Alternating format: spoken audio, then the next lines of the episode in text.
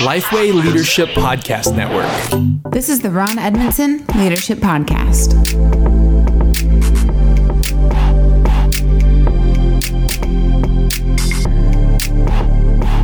Thanks for listening to the Ron Edmondson Leadership Podcast hosted by Lifeway. Ron's mission is to help church leaders become better leaders. I'm your host, Chandler Vannoy, and Ron, in this episode, we're talking about something that I'm really excited to hear more about. We've had a few conversations about it, but how to utilize a personal advisory board. So, to start off, how long have you been doing this? Well, I don't remember where the idea first came from, but uh, it wasn't unique to me. But somewhere along my career, somebody said you got to have some people speaking into your life. Hmm. Uh, it started in the marketplace. Uh, done it in uh, nonprofits. Certainly done it in the church. And you know, I'll many times be coaching a, a, a pastor, a leader, and the subject comes up and I still believe strongly in coaching and consulting, and I do that. And I, you know, if you're out there and you need me to come help you, I'll be glad to. But I think a lot of the things that I bring to the table can be accomplished in house hmm. if you have this personal advisory board. So I, think uh, it's a great uh, addition to everybody's leadership. Okay, so so I might hear that and go, well I've not heard of that before. So, what is a personal advisory board? Well, this is not your group of elders if you're in a church. It's not your deacon body. It's not that. It's it's unique to you. This is a group of three to five seasoned leaders. I try not to have more than five. I have had as many as six, but I try to keep it uh, smaller, about five people. They all bring different opinions, so I want at least two or three, uh, but multiple people that I can bounce ideas off of. And as the title indicates, they're just personal advisors. They're speaking into my life as a leader. Uh, not my life my personal life with my wife or my family, you know, kids or any of that type of stuff, it may turn into that sometime because they actually become good friends. But I'm bringing to them the issues I'm facing as a leader in the organization, and they're helping me uh, think through that. So this is super helpful. So walk us through how you do this. Somebody sitting there going, "Man, Ron, I would love to have one of those of my own." I don't know where to start. Well, let me share three kind of basics of, of personal advisory board to me and, and how I, I use them. So these are the more the specifics. How often do we meet? Well, it's up to you, but for me, this is not real frequent. Uh, it's at, at best every six weeks or so, but it could be every three or four months because I don't want to where they're usually these are high level leaders. Uh, I'll give you an example. In my last personal advisory board when I was at the church, um, uh, the last church that I pastored, uh, consisted of a a bank president that was one of the larger banks in the state. She she was extremely well. She wasn't even the bank president. She was president of the company that owned the bank. You know, so the bank had its own president. She was a you know, she was an important person. Um, one was uh, police chief of the city. Uh, one was a uh, high level executive with a corporation, had 20, 25,000 employees under it. Hmm.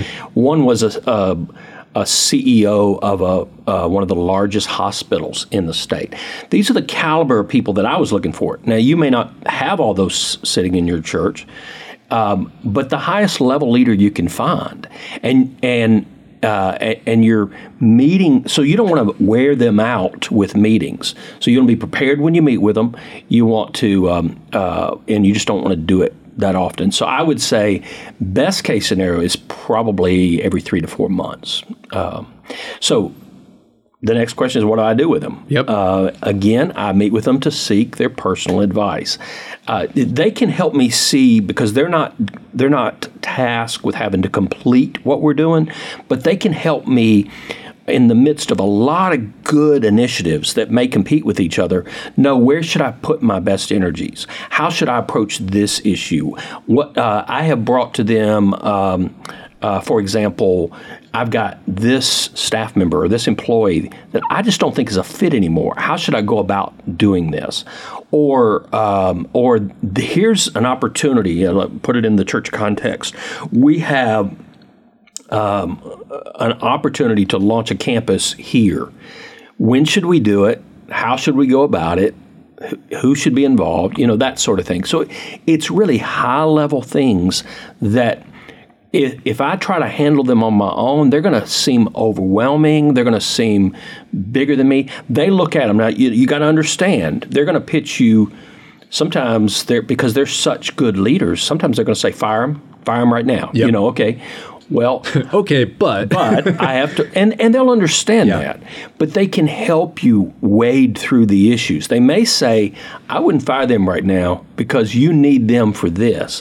Hmm. What I would concentrate on is uh, is over here. So so I let them know everything I've got going on at any given time and let them help me navigate where is is my best attention over the next three to four months until we meet again um, it's you know it's an enormous task that I'm asking them to do. One of the, one of my personal my personal advisory board one time said to me, he said, you know, if you had to pay us, because I don't pay them, They're, these are volunteers. They're usually in the church or in the organization or friends in the community that can speak into what I'm doing.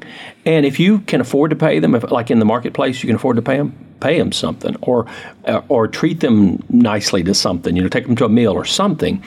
But most of the time, they're doing this because they like you and they want to help you. And this gives them something to invest their overflow of wisdom and of experience into. So a lot of times they're very flattered that you ask them to do this. But they help m- me. Uh, oh, this guy said to me, he said, you know, if you had to pay us for what you couldn't afford to do this. Yeah. And they're exactly right. So, uh, and these are usually people, a lot of times, they're not going to serve as elders or as uh, positions like they don't have the time. You, you know, these are, they're too busy for that. Um, not always, sometimes they would, but some of these people have served in my finance committee, for example. But anyway, I'm going to take them three to five initiatives. Here's what I'm looking at. Help me weigh where to put my best attention, prioritize th- these for me, and then um, eh, help me navigate the next few months. So going back to when you were at your previous church, Mm-hmm. it sounded like you said, "Hey, they can be in the church." Let me ask this question: Has it ever gotten complex with they might know the person you're talking about? Yeah, it does. But usually, again, you're looking for people who can rise above their feelings and emotions uh, and and what is the right thing to do at this time Yep. in a kingdom sense now these are believers in the church so i'm not looking for you know outside uh, you know that um, in the business world they may not be because you're looking for a different thing your your goal is profit not disciples but uh, in the church setting these are believers but they look at it differently. They're looking at it from a bigger picture kingdom perspective. And yes, this hurts to make this call, but in the end, it's going to we have a better chance of making more disciples because we made the hard decision. Yeah, they can see that the short term hurt Pain, is, yeah. is worth it for That's the long term health. Yeah. Now the other question, and we may get to this in a minute, but um, you, you know, you said three to 5 Mm-hmm. Are you meeting with them together? Yes, they're all together. Okay. So how do you? I mean, you just said, hey, their time's important. Yeah. They're they're really busy. Um, do you let them know, hey, when you know you're, I want you to be a, be a part of this. Yeah, You're going to also be among you know three to four others. that's right. Um, how do you set expectations for them just to kind of know what that looks like? Yeah, I, I let them know real close up front, and we will talk about this, uh, uh, Mike. But well, but now's a good time to do it. So I let them know the expectations up front. They're not decision makers. I'm not asking them to decide. They're not. They have no authority. Um, they they have no agenda. They're simply advisors. And so we make that real clear to them of what the expectations are. Many times you'll find somebody, they've served on a nonprofit board or they served on a board, and so they understand some of that a little bit. But this is like a board for me, you know. And so I'm not asking you to make this decision. I have to own this. Um, but I'm asking you to weigh in on it and give your expertise. And then the expectation that when you walk out of the meeting, you're done. Yeah. You have no game in this. And I may not make, I may not take all your advice because of the context that we're, we're in. I want that all cleared up front, and and they have to be okay with that. And then I've had one or two that just said, you know, I'm I'm too emotionally attached to this. Okay, that's Yeah. fine. You know, that, that's no problem at all. And and you talked about how busy they are, so I try to keep it no more than an hour or two. And what happens is So the first couple of times they're learning the system because they're not on the inside a lot of times. They're not sitting in those seats of leadership right now. So I'm I'm uh, I'm they're learning how things work. After you do this two or three times, they start to track with you. And last time we talked about this this staff member where are we at with that so they'll start to ask those questions and so you you start to bring the grid that kind of that you're working with them on to the next meeting and so then they begin to follow through on that That's helpful. Okay, so we've we've talked a lot about the the what, but what about the who? What Yeah. type of person do you look for to have on your personal advisory board? Well, we, we talked about that high level leader. I want seasoned leaders. That's what I want. And they again, they don't have to be in ministry. In fact, most of the time, mine have not been. Uh, I shared some examples of some of the ones on our last one. But look for sharp leaders. Also, another one that, that uh, an area they might be retired, and uh, so they had a good career, but now they don't really have a place. They're investing, and they got this stored up experience. You know, iron sharpens iron, so to speak. Uh, they've made some of the best lead best personal advisors that I've had. They've, they've got time. Uh, their time's not as important, but I can just pick their brain for that.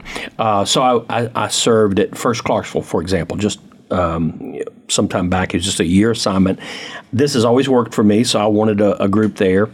Uh, I only found two that I felt, but both of these guys were, because that's in a military town, both of these guys were high level military. One of them was the garrison commander for Fort Campbell, which means he was the mayor of Fort Campbell. That's Wow. basically what he did. He ran a, a city, you know, the size of Fort Campbell. And was willing to sit with me every six or eight weeks while I was there and talk through this. Another one was somebody that worked with him and very close, and and uh, those guys just. I didn't have to. Keep, they, they were so good at leadership. I didn't have to paint a lot of details for them to get it and be able to speak into it. That's very helpful. So hearing you say this, there's multiple levels of leadership listening to this. Yes. And I, I'm hearing this and going, well, this this definitely makes sense for a senior leader. Hey, I want to bring these high level leaders in, thinking about mm. the whole organization. Right. Maybe somebody, maybe it's a small group pastor, Yep. maybe it is a student pastor listening. I still advise. it. What does this look like for them? I still advise it, and I and I frequently suggest it. I, I'll be candid with you. I've seldom gotten people to follow through on it, just to be honest. Uh, but I've said to a student pastor, look. uh, Now, in a lot of these contexts, they're they're looking. You know, uh, let's say you're a student pastor of Second Baptist such and such, and you have a youth committee, and they have to approve things. That's not what we're talking about here. These are simply advising you. They're one and dones. They have that meeting, and they walk out the door, and they're finished. And what I've said is, have some parents, maybe some people that are busy uh, that are good, sharp leaders, and let them speak into this and help you navigate that. You'll be more prepared when you go before the youth committee and they have to approve your plans because they've allowed you to to to flesh it out with uh, with seasoned leaders. So I recommend it at every level of having this personal advisory board, and I think it will. But the reason you wouldn't is because you're afraid of giving up some sort of authority or power on your own. But that's not what you're doing. You're not giving them any authority. You're simply asking for advice. They're an advisory board. And I think even what you were saying there, even the context. So what you were saying, student pastor, don't go look for the maybe the bank executive who's thinking high level of Right, an right. Think about parents. Yeah. So even what you're saying there is very helpful to say, hey, it's going to look different in your context, Sure. but you still uh, recommend one. Yeah, and it could be that they're not parents, but they're successful leaders. So it could be that as well. Um, but just find some people that can sharpen you as a leader and ask them to serve in that role. That's great. Well, thank you for listening. If you're enjoying these episodes, please help us continue providing them. We love if you would like, share, review, subscribe to the podcast.